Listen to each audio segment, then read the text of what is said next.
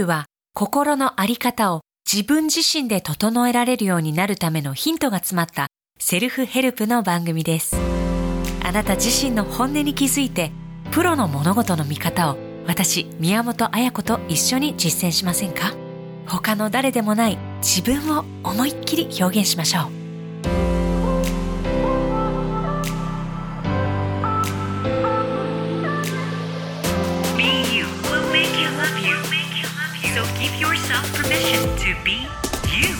あなたはこの一度きりしかない人生。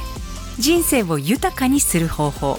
時間とお金の幸せな選択の仕方。知りたくないですか？真の自分を生きて最高の人生をデザインしたくないでしょうか？私はしたいです。綺麗事や夢物語ではなく本当のことを知りたいと思われた方必聴です。今回は資産運用のプロ幸せなキャリアと資産形成。さらには心の安寧を同時に実現していく。人生デザインコンサルタント。ポッドキャスト人生戦略会議。YouTube クラブハウスも大人気です。ゲストに株式会社ミッションミッケ人生デザイン研究所の高頃もさあやさんお迎えします。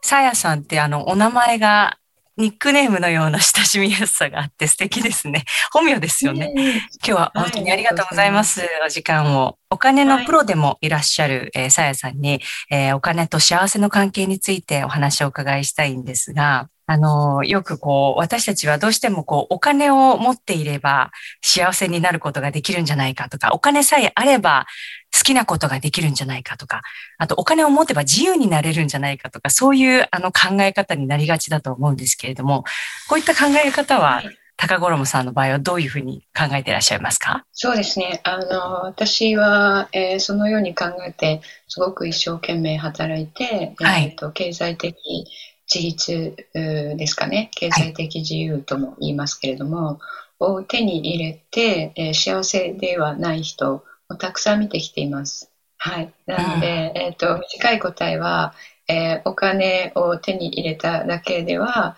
えー幸せになれないということですね。で、長い答えになりますと、まあ、なぜそれが言えるのかっていうことなんですが、ええ、あの、例えばお金をたくさん持って、えー経済的に、えっと、制約がない人生になったとします。はい。そしたら、今ね、おっしゃっていただいたように、えー好きなことが、えー好きなだけできるんじゃないかっていうふうに、えー考えますよね。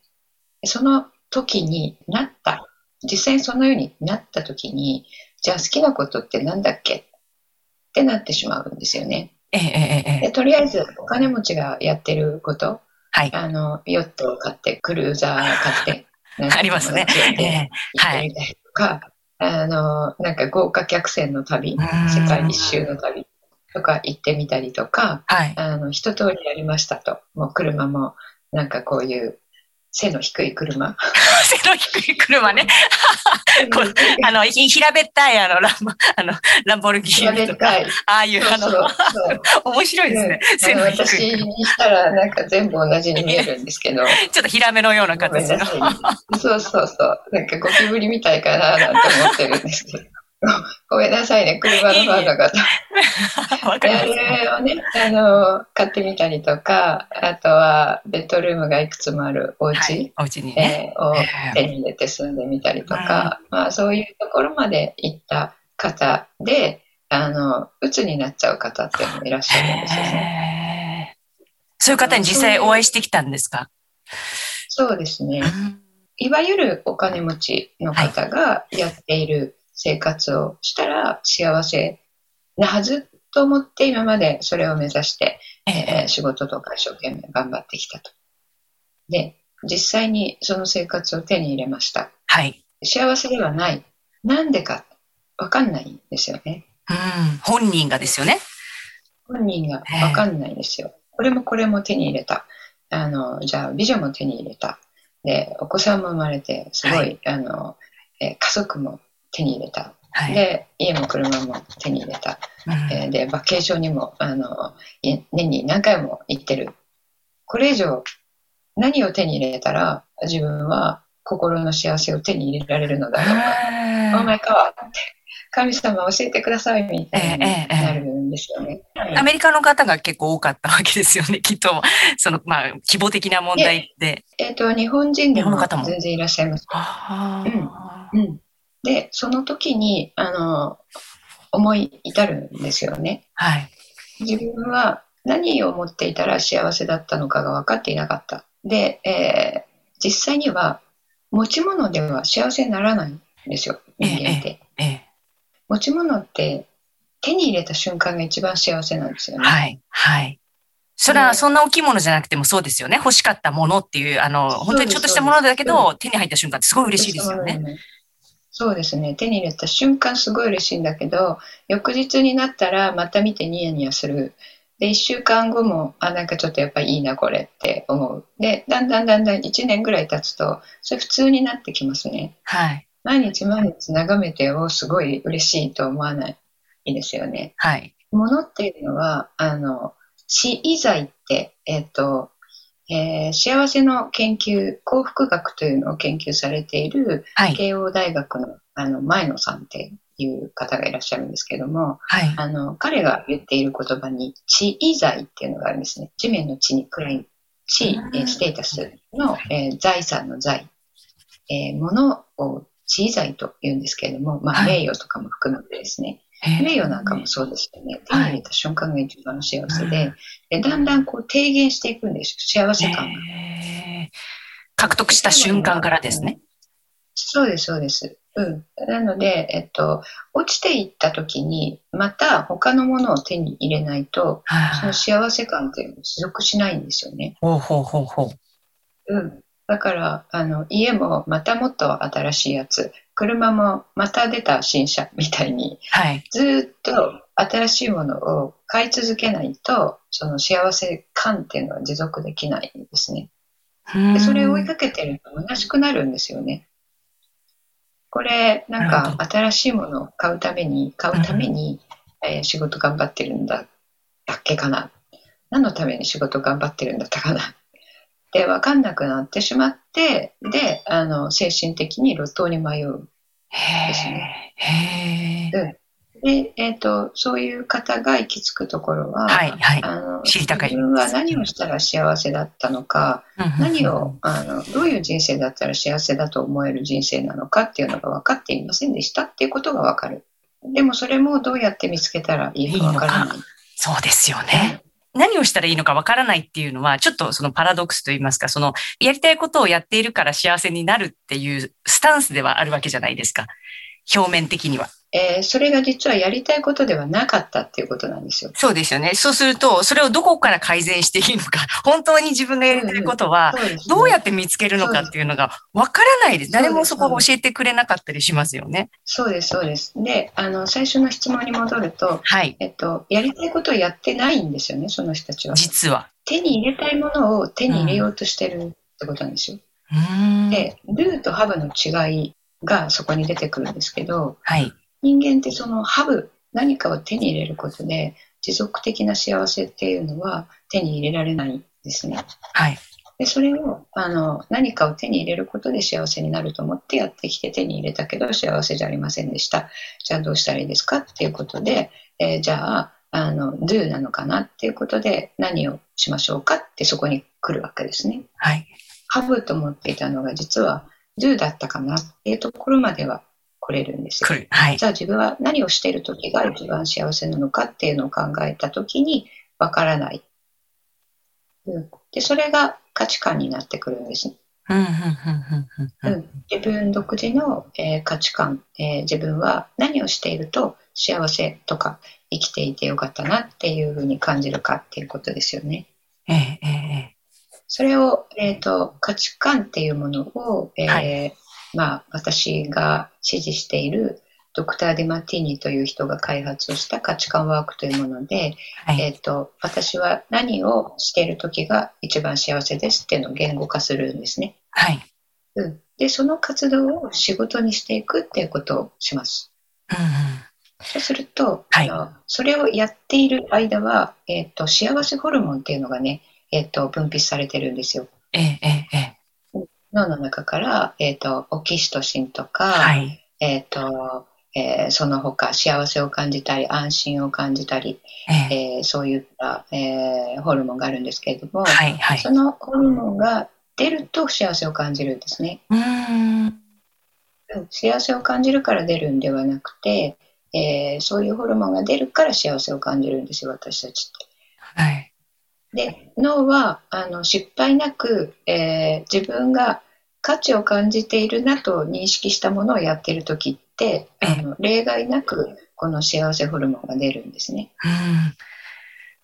それはもう内側のことですよね。そうすると自分の中にあるもの、脳内の中で分泌されているものだったりとか、その心を満たしていくものだから、もう外側のそのハブとかドゥとは全くこう関係ないというところですよね。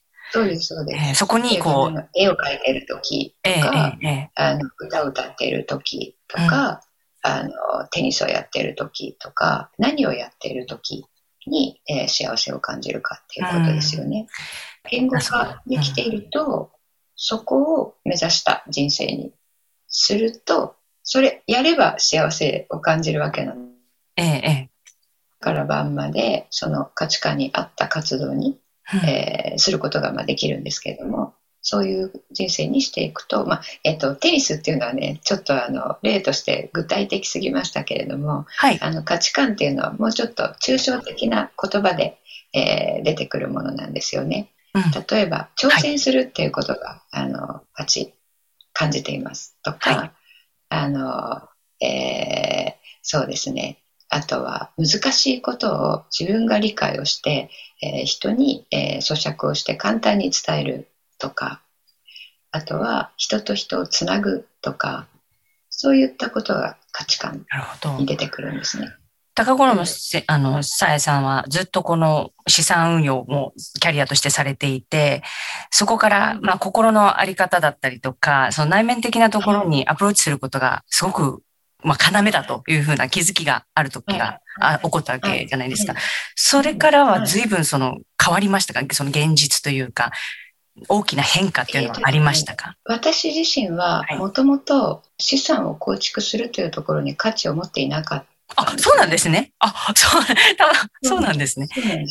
そうなんです。私あのもともと経済の仕組みとかを知りたくて、ええ、えっ、と経済のあの専門家になろうと思って、でえっ、とまあ縁があって研究者ではなくて、はい。えっと、実務界の経済を、まあ、使う仕事というのは、えっと、アナリストとかエコノミストとかだったんですよね、証券会社。ほうなので、その、最初、産業界の分析っていうのから すっごいもうなんか全然分野が違くて難しいんですけど。そうなんです。ね。ええ、あの、経済とかはい産業の動向の分析をする人だったんですけども、おうでその人として、ええ あのやっている中でじゃあどこに、えー就職先があるかなってなった時にあの株式のアナリストっていうのが出てきてそこから株のアナリストになってうんポートフォリオマネジメントっていうのをやるようになったっていう経緯があるのでまあどっちかっていうとその研究職型なんですよね。へえ。なんで、もともと個人的に資産運用に興味があったっていう形ではないんですよね。そうなんですね。資産運用というのは、あの、理論がすごい大切なんですね。理論ですね。えー過去何百年という中で、あの、大恐慌とかね、はいあっ。て株式が暴落したり、あの、えーこう、どんどん上がっていったりっていうことを経験する中で、まあ、主にアメリカですけれども、はい。えー多くのトップ大学の教授たちが、えーいろいろ研究をしてきて、えーこういう形で、えーやればいいですよっていうもう理論が確立されているものがあるんですけども、はい。その通りにやるっていうことがすごい大切なんですよ。実は資産形成って。であの切った貼ったではないんですよね。うん、で、えっと、そこのところはとても私は面白くてあのその理論がどうやって出来上がったのかとか、そう、歴史的な背景だったりを、こう、分析して、研究して、そうです。統統計学もありっていうことですね。そうです。なるほど統計学も入ってます難しそう。数学も入ってますし、ええ、ええ。で、なるほどってやっぱり思うようなものなんですよね。お金のこの勉強っていうのは、あの、私はこう、一度も受けたことがないんですね。それをちょっとあと日本でこう、お金の勉強っていうのがあるのかっていうのも、わ私は知ってるところでは知らないんですけれども、なぜその、なんかこう、お金の、まあ、経済学とかはあるじゃないですか。で、そういう、こう、お金の勉強っていうのは、こう、幼少期からしといた方がいいんじゃないかって思うんですけど、学校、普通の学校の中で、小学校とか、そういうことっていうのはなぜ行われないのかわかりますか？なぜ行われないか、なんででしょうね。なんででしょうね？わかんないです。なので、ちょっと私はなんかそのお金に対してすごくう疎くていうか、知識があんまりなくって、結構なんか困っていることが、まあ、日本には、あはい文化的に、えっと、製品っていうね、思想がありますよね。清く、清く貧しい。なるほど。清く貧しい。なので、はい。あの、あんまりお金お金っていうのは、あの、精神的に綺麗じゃないっていう、そういうあの、認識が、えっと、文化的なね、認識があると思うんですよね。儒教から来てるんですけれども。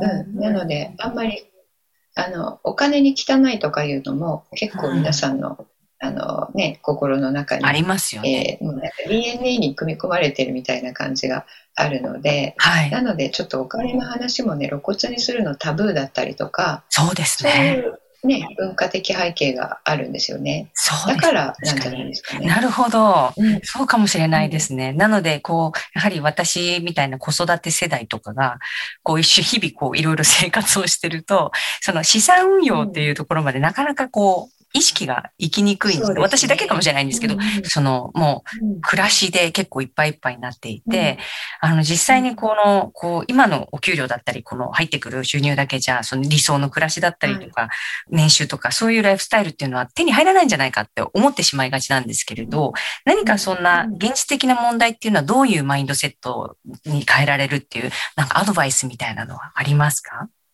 あの今おっしゃった収入、はい働いている収入だけだと,、えー、と自分の望む、えー人生が送れないので、えーは資産運用をしましょうだと、えー失敗してしまう確率が高いんですよ。知識がないっていうこともあるんですけれども、はいマインドの話ではい。あの足りないから株とかで投資をして足りない分を投資で補おうとしてますよねそれ。はい。そうすると出どころが足りないっていうことなので、はい。マインドが足りないっていうマインドになってるんですよ。なるほど。足りないマインドだと、はい足りない現実を、あの、えー実現しちゃうんですね。キャー怖い。なので、えっと、自分が働いて得る収入で自分の人生は賄うっていうところをまず目指す。はい。これすごい大事なんですよ。うんで、その上で、その得た収入をはい。賢く増やす足りないところを補うためにするのではなくて、はい。得たものをさらに増やしていくっていう発想目的でやると今十分にあるものをより増やしますより豊かになりますっていうためにやっているのでより豊かさを現実的に起こすんですね。もうまさになんか心のあり方ありきですね、そうすると。まずはそこから変えないといけないってことですね。そうすると、例えばそれが、まあ、月10万だろうと30万だろうと50万だろうと、その自分の生活において、その自分が得てくる収入が足りてるっていうふうには、どういうふうに認識したらいいでしょうか？これは先ほど言った価値観の話になってくるんですけれども、ここで出てくるんですが、その自分が価値を感じるものっていうのは自分は独自の才能を持ってるんですね。ここがポイントなんですけれども、これ、えっと例外なくどなたでもそうなんですが、自分が独自の才能を持っていることを仕事にできるっていうことは、それを仕事にしたら頭一つ突き抜けられるっていうことなんですよ。うんうんうんうんっていうことは収入は上がるんですね。そうじゃない仕事をしている時に比べて。なので、まず望む人生を送りたいと思ったら、自分の価値観に合った仕事をする。あるいは今の仕事の中に価値観を見出す。はい。そうすると、今までやってきた仕事で、鳴かず飛ばずだった人も、あ、この仕事って実はこの部分は自分の価値観にすごいぴったりだったっていうのが分かると、才能を発揮し出すんですよ。うんそうすると、評価はついてくるので、これ本当に多いんです。あの、今までやっていた仕事をね、はい。えー価値観その中に見出した、えーその日からガラリと変わってまるで転職したようですって生き生きと働き出してその年の、えー昇給率会社でトップだったとか、うんうんえー本当は昇格する年じゃないのに昇格してしまったりとかそういったことがあの、まあ、会社の評価として、えー起こってくるんですね。でそのようにして、えっと、自分で働いていられる収入を増やすってことを知ってでそれをまずその仕組みを作る土台をはい。最初に。でその上で、えっと、さっきお伝えしたはい。投資の、えー理論的なことこういう投資だと,、えー、と安定して長きにわたって、えーコツコツと増やしていけるよっていう、えー手法を勉強してそれをやっていただくっていうこの順番そうですね。その、プロから学ぶということですね。それをスキルとして。知識を得るってことですね。あ、それはもうじゃあ、二の次ですね。それはね。なるほど。うんまあ、そうですね。なかなかその気づいているようで気づけないその価値観についてのお話はまた次のパートでさらに詳しくお話をお伺いします。はい株式会社ミッションミッケ人生デザイン研究所。高頃も沙耶先生にまずはお金と幸せの関係についてお伺いしました。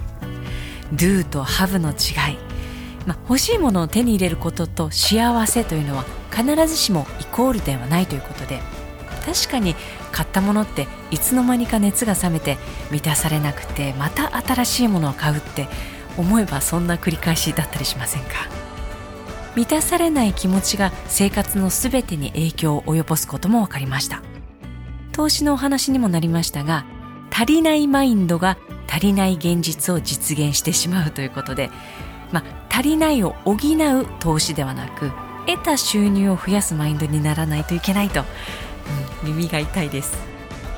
この満たされない気持ちを救ってあげるには自分の価値観に合った仕事をすることであなた独自の才能を発揮できその才能が発揮できると人間関係も収入面もうまく回っていくというお話でしたね。ではその価値観って一体何でしょうか？私たちは自分の本当の価値観ってどうやったらわかるんでしょうか？パート2では価値観とは何かそして価値観の見つけ方についてのお話です。